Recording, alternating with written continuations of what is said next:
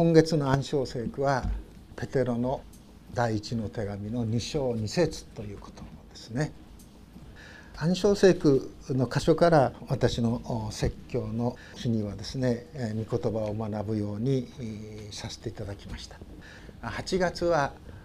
第一手モての3章の16節ですよね聖書は全て神の霊感によって書かれたものであって教えと戒めと強制と義の訓練とのために有益ですということですね。パウロが書いた最後の手紙の一つですね。手モての手紙でパウロと共に新約聖書初代教会の指導者の一人がですねこのペテロであります。あるいはパウロ以上に初代教会ではですね重んじられていた人であったと思うんですね。そのペテロが手紙を書きました。その手紙の中で私たちにこの命じていることすなわち命令形ギリシャ言語のね命令形を使って書いている箇所それが2章の2節なんですね。その命令形と言いましてもその時の教会の人々に書いたあるいはこれから後の教会に加わるであろう人々に書いたというよりは常に私たち人間はですね過去と現在と未来というふうに私たちは区切られてあるいはまた存在もですね限られているものですけどもそういう時世テンスとも言いますがそれをですね突き抜けたそういう言い方でこの「したい求めなさいということがこう言われているんですね。でこの時のペテロのですね心情といいましょうかまたそのペテロの心情を受け止めて聖書の言葉を書かせた神のですね思いというものを考えてみたわけなんですけども今生まれたばかりの血のみ子のようにですね今という言葉はこの2017年にもあるいはまたその新海訳の書いてないんですけどもいくつかの日本語の翻訳にはですね今という言葉が書いてあるんですね。ニューボーンという言葉がこう書いてあるんです。血のみ子のように今ちょうど 私と目があったんですけども本当にお父さんにですね赤ちゃんがこう抱かれていますね。でその赤ちゃんはですねお父さんに抱かれているんですがなんかどうもお父さんよりもお母さんの方がいいのかなというような感じで、えー、お母さんの方に顔をふわっとこう向けていますよね。えー、その時お父さんはですねちょっと寂しさを覚えるかもしれないんですけどもあの本当に赤ちゃんにとって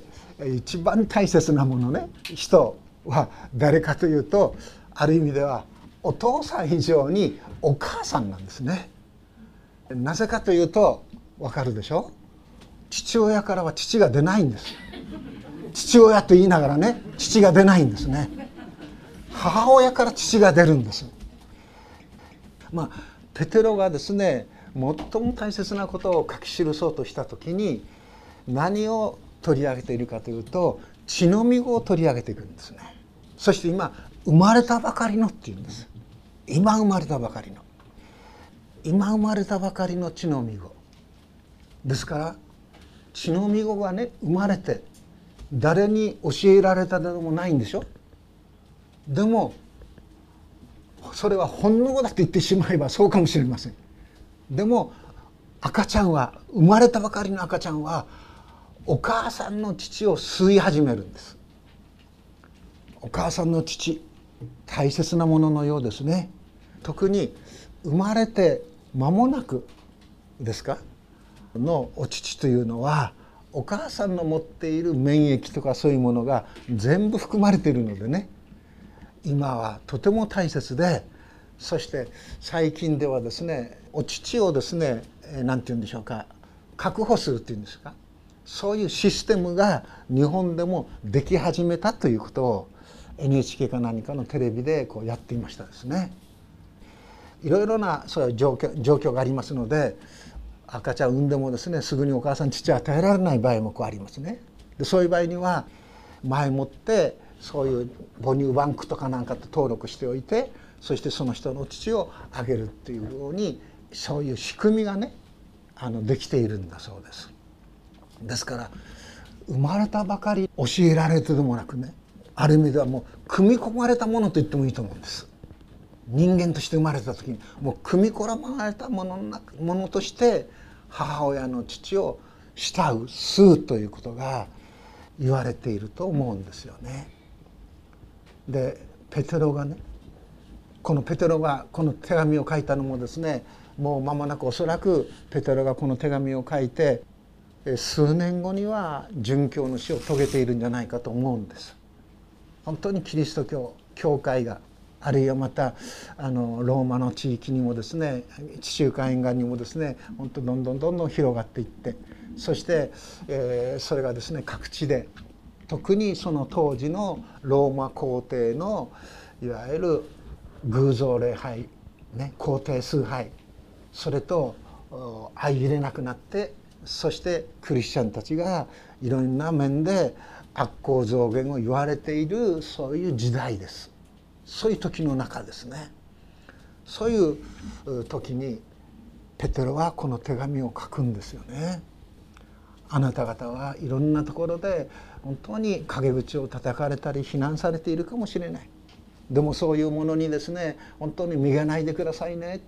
ね。あなた方は神様の民なんですよ。神の所有とされた民ですよ。聖なる祭司の民ですよ。そしてまた必ず神様はですね訪れの日にはあなた方の善行あなた方の証を用いてそして証をしてくださいますよ。ですから本当に耐え忍んで忍ぶというよりも喜んでそして死を証しし続けていきましょうねということが言われているわけですこの当時この時代はもうすでにイエス様を実際に見たという人たちイエス様に実際に会ったという人たちはもう世を去っていたようですね。ですからペトロの手紙を読んでいて教えられることはあなた方はイエス様を見たことはないけど実際にこの目でね見たことはないけども信じているそしてですね喜んでいるんだなぜかならばそれは信じた結果与えられる魂の救いを得ているからなんだっていうふうにこのペテロは書き送っているわけなんですね。書き送っているペテロ自身はもうイエス様を見ているわけでしょ。見ているどころかイエスのの弟子の中の最初の弟子でしょ。ある意味では弟子の中の弟子ですよね。そのペテロ。誠に聖書を読んでいて福音書な造句を読んでいてある意味では私たちはですねパウロ以上にあるいはですねヨハネやですねヤコブ以上に親近感を覚える人物であろうかと思うんです。大変情に深い人のようでしたね。すなわち理性よりもペテロはですね本当に感情感性といいますか情に走るそういうところがあったようです。それゆえにある意味では人に慕われていったのかもしれないですね。教会にいろんな人に慕われていったのかもしれないです。でもそれゆえに弱さもペテロはあったと思うんです。情に流されるほだされるそういう面もあったと思うんですね。でそのペテロがですよいろいろ一生でずっと書き送ってきてそして一生の終わりにですねイザヤ書のですね40章のお言葉を持ってきて人はですね何に例えているかというならば草に例えられる。人は皆草のようだって言うんですね。草がですね生えてくる。しかしですね時が経てばですねそれがしおれていく。花もですね本当に盛んに咲き誇っている。しかし熱風が吹くならばそれもしおれてしまう。人はね草のようだ。すなわちペテロはですねこの赤ちゃんを見た時にそこから本当に真実なことを教えられたっていうことです。そのイエスの12人のお弟子たちの中で確かに家庭を持っているということが分かるのはペテロですね。ヨハネの役も家庭を持ったか子供がいたかというのは分からない。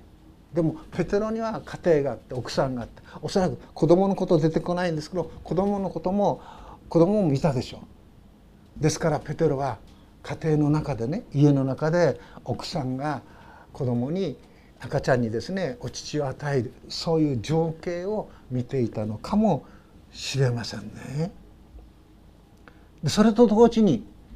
その赤ちゃんっていうのは生まれたばかりの血のみ子というのは何を示すかっていうと人間として初めての姿でしょ人間としてこの世に生まれた初めての姿が生まれたばかりの赤ちゃんです。あニューボーンベイビーですね。ですからペトロはその生まれたばかりの赤ちゃんを見た時に私がイエス様と接した最初イエス様と出会った最初の出来事が鮮やかにペトロの中にはよみがえってきたと思うんです。そのイエス様とペテロが最初に出会った時の出来事をですね詳しく書いてあるのがルカの福音書の5章ですね。あのガリラヤ湖畔で大勢の人がですねイエス様の話を聞きましたその時イエス様はどういうようにしたかというならばおそらくペテロの船を借りてペテロは漁師でしたから船を借りてちょっと沖にこぎ出して沖からガリラヤ湖畔に来ている大勢の人々に教えを説いたということです。ですから本当に御言葉生まれたばかりの血のみ子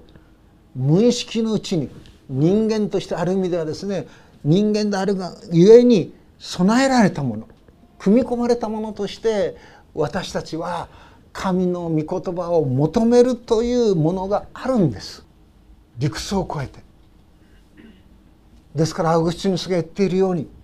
私はね神のもとに立ち返るまでは魂に安らぎがありませんでしかし神様のもとに立ち返った時に私は安らぎを得ました生き返りましたって言ってるほどなんです。すなわち赤ちゃんは無意識かもしれない。でも組み込まれている。そしてそれは何かというならばお母さんの父をしたい求める吸うためだっていうことだと思うんですね。でペトロは思い起こしますよね。イエス様と出会った時どういうことがあったかあのガリラヤ湖でイエス様がお話終わってからそしてペトロにですね言うわけですよね。あのちょっと沖に出てねそして網を下ろして魚を取ってごらんって言うわけです。でもその時ペテロはですね先生とイエス様は言いますよ。言いますけども夜通し私たちは働いたんですけども漁を重ねていったんですけどもあちらにこちらに網を下ろしていったんですけどもこの夜はですね一匹も取れませんでしたって言うんです。本当に。魚好きの人にはですねその時のペテロの気持ちがですね痛いほど分かりますね。もう魚や漁に行く前にはですね準備するんです。もう細かな細かな準備をしてねいろんなことをですね描きながらあこういうのがかかるかなこうかなどうかないろいろね想像をたくましくしてこう言うわけなんです。行ってもですね餌が全然合わなかった仕掛けが全然ダメだったそしてですね本当にですねほとんど取れなかったガクッとこつかれるんですね。でもなおそれを突き抜けていくとですね行ってそこでね魚が釣れなくてもああこの自然の中でですね数時間過ごせた万歳だっていうような人もいるんです。ある人はですね大海原に出てきますね釣り船に乗って。そして一匹も釣れなくても栗原君僕はねこの大海原を見るだけでね気持ちがスカーッとするんだって言うんですね。でもこの時のペテロは夜通し働いたけども一匹も取れなかったって言うんでしょ。でもイエスがやってきて船を借りてお話をして終わった後もっと深みに出てそして網を下ろしてごらんというわけなんです。その時ペテロは何て言いました？あなたのお言葉だからやってみましょうっつったんです。すなわちね空網でもねもう本当もう仕方がないと。釣れなくても仕方がない。でもやってみましょうって言ったんです。その時のイエス様はどういうお仕事をやってましたか？大工の子でしょ？ですから家を建てるのには専門家かもしれないです。でも漁をしたってことは全然書いてないですよね。漁師じゃないんですから。大工ですから。でも手元は大工じゃなくて漁師ですよ。しかも持ち船まで持っている漁師ですよ。漁にかけてはですねもうかなりなそしてそのガリラヤ湖をですねある意味では知り尽くしていると思います。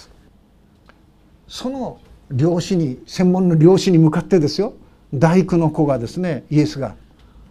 もうちょっと出て深みに行って網下ろせって言うんでしょ普通だったらですねあなた黙ってなさいなんて もうこれ以上俺たちはね疲れたくないって湯通しやって一匹も取れなくてね疲れきってるんだって。そういうふうに言ってもいいと思うんですよね。ダメ元だっていう気持ちだったと思うんですペテロは。その時。でじゃあやってみましょうと言ってやったわけですよ。そしたら驚く中ですごく魚が網の中に入ってたんでしょ。ペトロの船だけがですね。魚をね、えー、乗せることができなかった。それでもう一艘読んだと。おそらくヨハネか横部のですね持ち船を読んだんでしょう。そして二艘の船が行って初めてその魚をその船に全部引き上げることができたんでしょ？うペテロは驚きましたよね。驚いて何て言ったか。ね。主よ私から離れてくださいって言ったんです。私は罪深いものですって言ったんですね。私から離れてください。私は罪深いものです。私はついさっき心の中であなたを裁きました。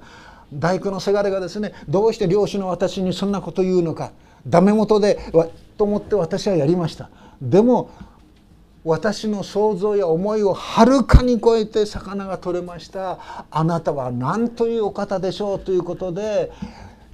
その時前は先生と言ってたんですが主よと言ったんです。主ですよ。私から離れてくださいって言ったんですね。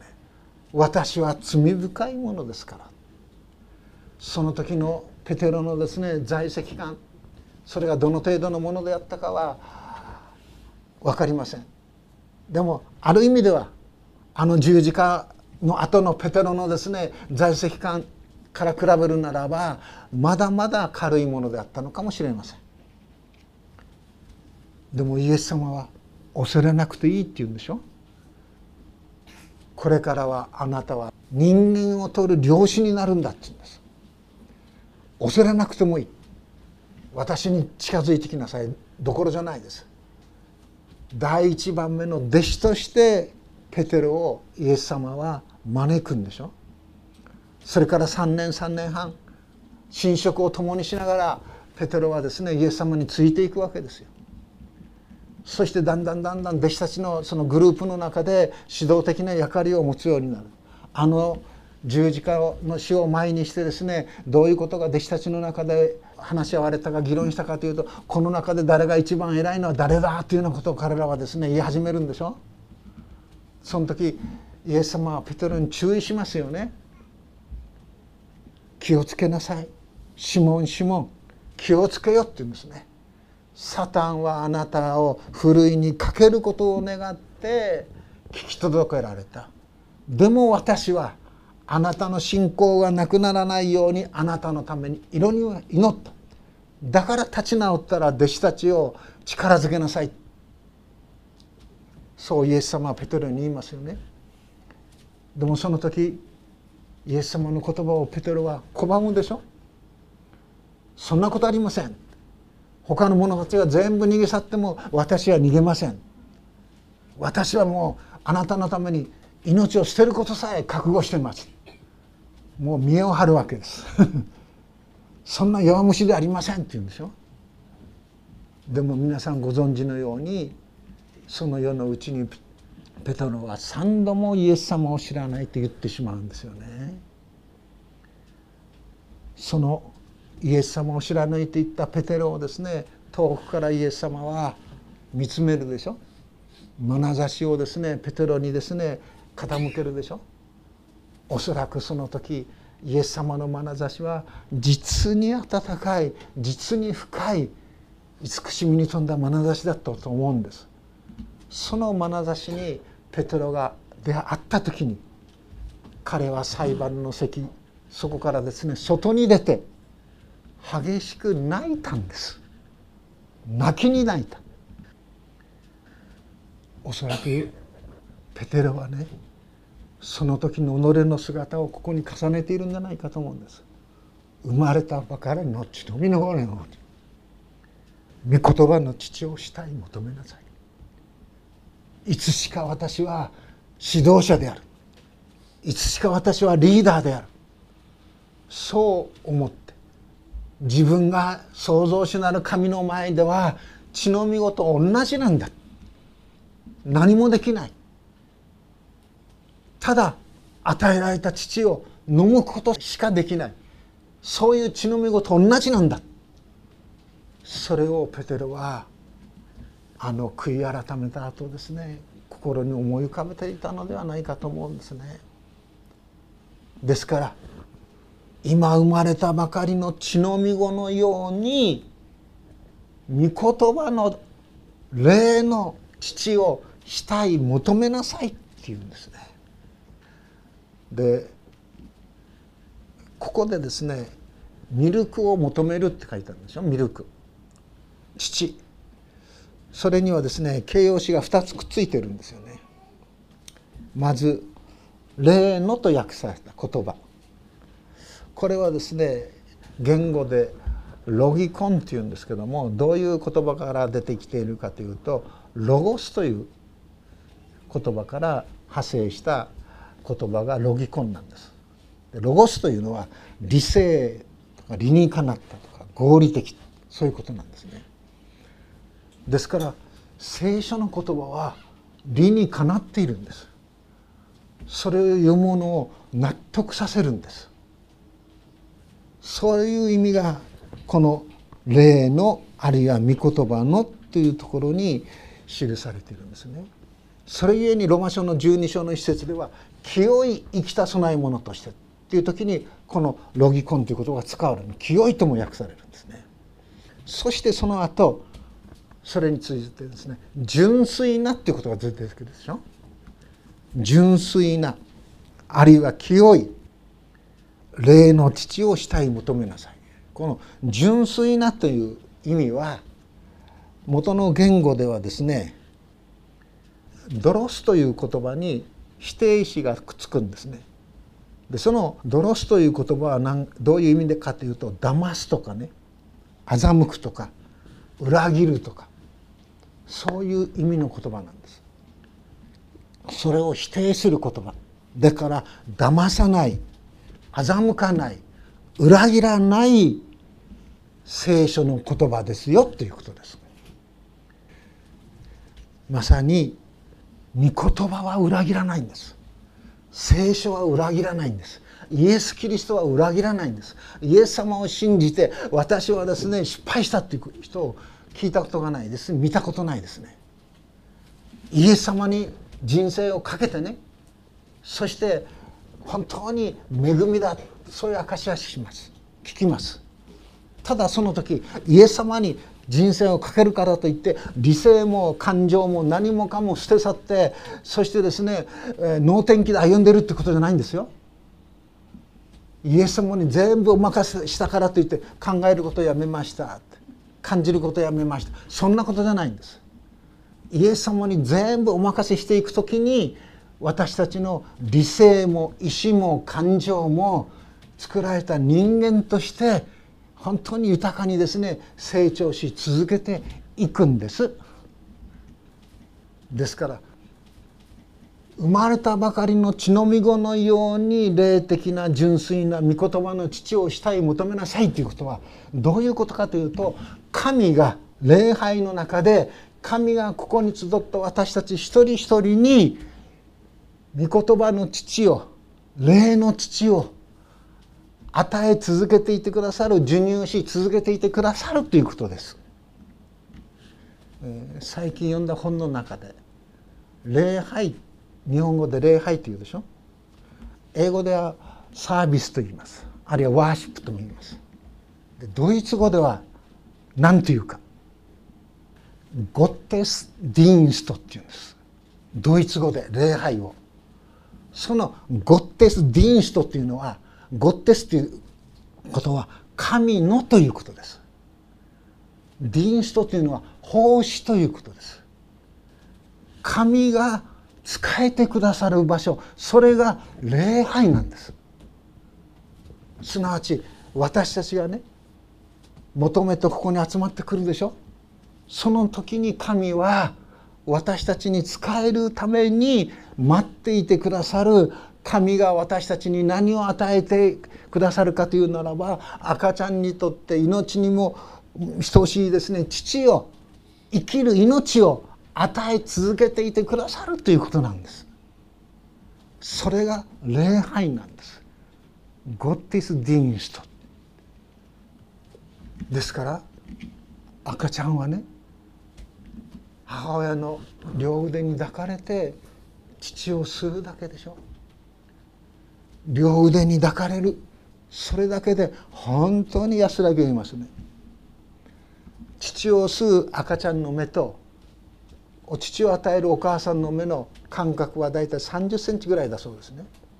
見えるんだそうです。そこに赤ちゃんは言葉が分からなくても安心感を持つんですね。ですから1歳2歳3歳血離れするまでお母さんに抱かれてそして父を与えられたその赤ちゃんは本当に人生の基礎ができているっていうことです。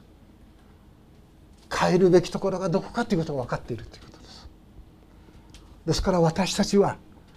毎週毎週ここに集いますね。そして礼拝を持ちます。礼拝はどういうふうに組み立てられているかというと招きの聖書の言葉があります。そしてその後賛美があります。その後信仰告白の使徒信条があります。あるいは主の祈りがそこに出てくるでしょう。その後ですねこのまた賛美があります。そして説教があります。説教の後賛美があります。そして献金があります。そしてまたこの生産式があったりします。あるいはまた洗礼式もあったりします。そして最後に祝祷があります。そういう礼拝の一つ一つのプログラムが礼拝を形作っている骨組みなんですこれは。そこに神はおられて父なる神子なるイエス・キリスト聖霊なる神がおられて私たち一人一人に仕えてくださるなくてならぬ飲み物をね食べ物を私たちに与え続けていてくださるのだということです。これが礼拝の祝福でしょ？う。ある時他の教会のあれですけどもインターネットでね。ごめんなさい今インターネットで。インターネットでや行われて礼拝とかそういうのを見ました。そうするとねやっぱし私みたいなこのちょっと腰痛持ちではねちゃんと正座してインターネットでね礼拝参加するって。じゃなくてねもうリクライニングにしてピャーッとなってですね。もう本当に足を伸ばして手を伸ばしてそして私の場合スマホですから小さいですからね。これねずっとさ「おいいメッセージやおいい歌や」ってああこれじゃあかんなと思いながらしていました。ですから一つところに集まるということ。聖書を読んでいくならばあなた方は集まることをやめたりしないでくださいねと言います。ですから集まるということの大切さでもこういうコロナウイルスのですねこの感染がですね世界の人々を脅かしている状況の中にあって私たちキリスト者も常識を持ちそしてですね良識を持ってそういうスタンスをですね本当に守っていかなければ戻るっていう必要がありますよね。そして最近はですねこの街道もですね換気が良くなりましたですからそういうふうに配慮しながらでも集会をね賛美を祈りの分かち合いを持っていくということの恵みを思えるんですね。ですからペテロはね生まれたばかりの血のみ子のように霊の純粋な御言葉を求めなさいしたい求めなさいっていうんです慕うっていうことですね、えー、この慕うっていうことを考えていった時に旧約聖書の作者詩篇の作者はね何を思い出したかというなら鹿を思い出したみたいですね。ですから詩篇の42編の一節にあるように谷川の流れをしたいあえぐ鹿のように私の魂はあなたを慕いますと言うでしょ。谷川ですから山からですねずっと鹿を降りてこなくちゃならないわけです。崖があったりずれがあったりして危ないわけです。でもその水を飲むために鹿はずっと下へ下っていくわけですね。慕うんですね。そしてペテロはその慕う姿をどこに思えたかというならばおそらく赤ちゃんに緑子に見たっていうことです。母親の舌をですね慕い求める。赤ちゃんがですねお母さんの父を慕い求める時に泣くでしょ？もうワンワンワンワン泣きますね。本当にもう与えもらうまで泣きます。もう40年も前になりますけどもある私がまだインドネシアへ行く宣教師のですねビザが下りなくてずっと待ってた時があるんです。その時にある時ですね赤ちゃんを預かることができました。預かってくださいというのを預かりました。まだ6ヶ月にもならないぐらいの赤ちゃんですよね。でミルクもミルクの実もこう預かっていったんですけどももう泣き出したんですね。あミルクが欲しいんだなと思ったんです。でも水道の水にねあの粉ミルクをずっとビーッとかけましちゃいけないでしょ？ですからお湯であの夜間で沸騰して冷ましたその冷まし湯にミルクを入れてそして赤ちゃんに与えないといけないですね。ですからその間私抱っこしてたんですこうやって。夜間に水を入れてね。そしてガスに火をつけて沸騰するのを待ってが沸騰したらそれをですねあの冷たい水の中に夜間ごと入れて冷ますのを待ってたんです。結構ですから抱っこしてました。だからその時赤ちゃんはねどうしたかというと私の腕をね吸い始めたんです。うわすごいですね。もうかわいそうに。もうその吸い跡がですね吸った跡が1週間も2週間もだったでしょうかね残ってね取れなかったんです。もう赤くこう吸うんですね。ああだから吸う力はすごいんだなっていうふうにね実感しました。でももうその子は40歳。まあそんなことをね思い出すんです。本当に熱心にですね神の御言葉を求めていく。ヤコブという人はこう書きました。神が私たちのうちに住まわした御霊は妬むほどに私たちを慕い求めておられるっていうんです。私たちの体は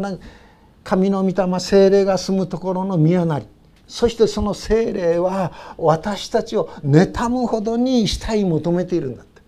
だから私たちに語りかけ私たちに御言葉を思い起こさせ私たちに賛美歌のある説を思い起こさせそして私たちが罪に私たちが肉欲に陥らないように御霊なる神は我らを導いていてくださるということです。そしてそれは私たちが成長するためだって言うんでしょ私たちが成長してそして救いに入るためだっていうんですね。御言葉の成長の力何に例えられているかというとからし種に例えられています。イスラエルに行って私はこのからし種をですねいただきました。本当にちっちゃいんです。ふって言うとピッていっちゃうぐらい。もう1ミリもない小さいんですね。でもそのからし種をイエス様は何て言ってるかと種の中で最も小さいがどんな種よりも小さいがからし種をまくとね大きく大きく育ってそして空の鳥がその枝に巣を作るようになると言いました。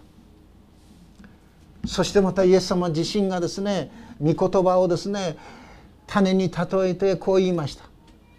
神様の御言葉はですね道端にあるいは薄い岩地にあるいは茨の地に巻かれた時にはですねいろんな雑草がいろんなものがはびこって実を結ばないけども良い地に巻かれる時にその御言葉は30倍60倍100倍になるんだっていうんです。本当にからし種ほどの種ほどの小さなものも大きくなる御言葉も神様の言葉もそうだって言うんですイエス様はね。ですからイザヤはあの40章の中でイザヤ自身がですねはっと気が付いて書いたんじゃないんですよ。天から声があってイザヤ自身が書き記すんです。その声と内容というものが人はですね草のようだ草のように燃え出てそして花を咲かせるかもしれないしかしですね草はですねしおれて枯れていくしかし主の御言葉は常しえに残るんだ絶対枯れないんだ。主の御言葉は立つというんです。永遠に立つんです。横たわるんじゃないんです。横たわっているんじゃないんです。立っているんです御言葉は。だからあなた方は純粋な霊の父を求めていきなさいよ。それは何かというならばそれはイエス・キリストの福音ですよということです。ですから福音。そこに神の力が現れているわけです。そしてそのイエス・キリストの福音を信じるならばユダヤ人であると違法人であろうと神の力を得てその人は信仰から信仰にその人を進ませることができそして義人は信仰によりて生きるといったあの旧約の予言の言葉が成就するんだって言うす。すなわち義人とは人間らしい人間ということですね。生まれたばかりには本当に立って歩くこともできないようなそういう不完全な形である私たちがでも成長していく時にそして御言葉に養われていく時にそこに人間らしい人間が形作られていくそれは日々だっていうんですね。義人は信仰によって生きるっていうのは日々私たちは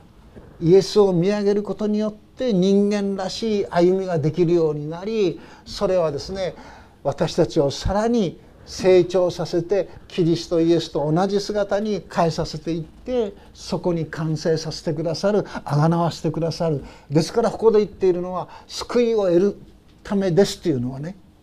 これは救いがある過去の一点だけではない。ある現在の一点だけではない。将来にわたって。過去現在将来にわたって神の大きな救いの中に私たちは加えられているんですよということです。それがここで言われているそれによって成長し救いを得るためですってですね昨日救われたから今日救われなくていいですってことないんです。ということは牧師にとってね私に当てはめていますよ日曜日ここであのお話ししますよね。だからこの週の初めの日が一番大切であってあと他の日はねどうでもいいんだっていうことじゃないんですよ。ね、日曜日は牧師にとってイエス様必要だけども月曜日はねもう牧師にとってイエス様必要ないんです。そういう意味じゃないんです。日曜であろうと月曜であろうと水曜であろうと木曜であろうとそこに集会があろうとなかろうと私たちはイエス様が必要なんです。そういう生き方あり方本当に自由を与えますよ。あの私釣りやるでしょ？ちょこっとね。ちょこっとって言うといやそんなんじゃないですよ。しょっちゅうやってんでしょうと思われるんです、えー、今月はまだ行けてないんですよ。釣りやってる時もねいつもね私の頭の中にね主のことを思い浮かべます。ああ釣らせてくれるかな。まあでも大きな魚がずっと来てね今あの渓流釣りが見えるんですから私の作った餌にですねパカッとこう噛みついてそしてパッと開けた時の瞬間ああ感謝だなっていうことです。でもねある時なんかはそういう場合が多いんですけど私が餌やるでしょ？餌投げるでしょ？大きな魚ずっと寄ってくるんです。お食うかなと思ったらヒュッと裏返しちゃうんですね。ああまだまだこの魚はっていうような感じですよ。でも何をやるにしてもレジャーをやるにしても趣味をやるにしても何をやるにしても本当にそこに主が共にいてくださる。これは大きな大きな祝福であり恵みです。それによって成長し救いを得るためなんです。救われ続けていく。それが私たちキリスト者です。祈ります。天の父なる神様はるかに知ることのできないあなたの大いなる恵みに感謝します。どうか立っていると思うものは倒れないように気をつけなさいとありますように。私どもこのペテロの2章の2節のお言葉のごとくに生まれたばかりの血のみ子のように日々にあなたの御言葉聖書に親しみ続けていくあなたのしもべとしてくださるように。そしてあなたの皆を崇めるものとさせてくださるようにお願いをいたします。主イエス・キリストのお名前によって祈ります。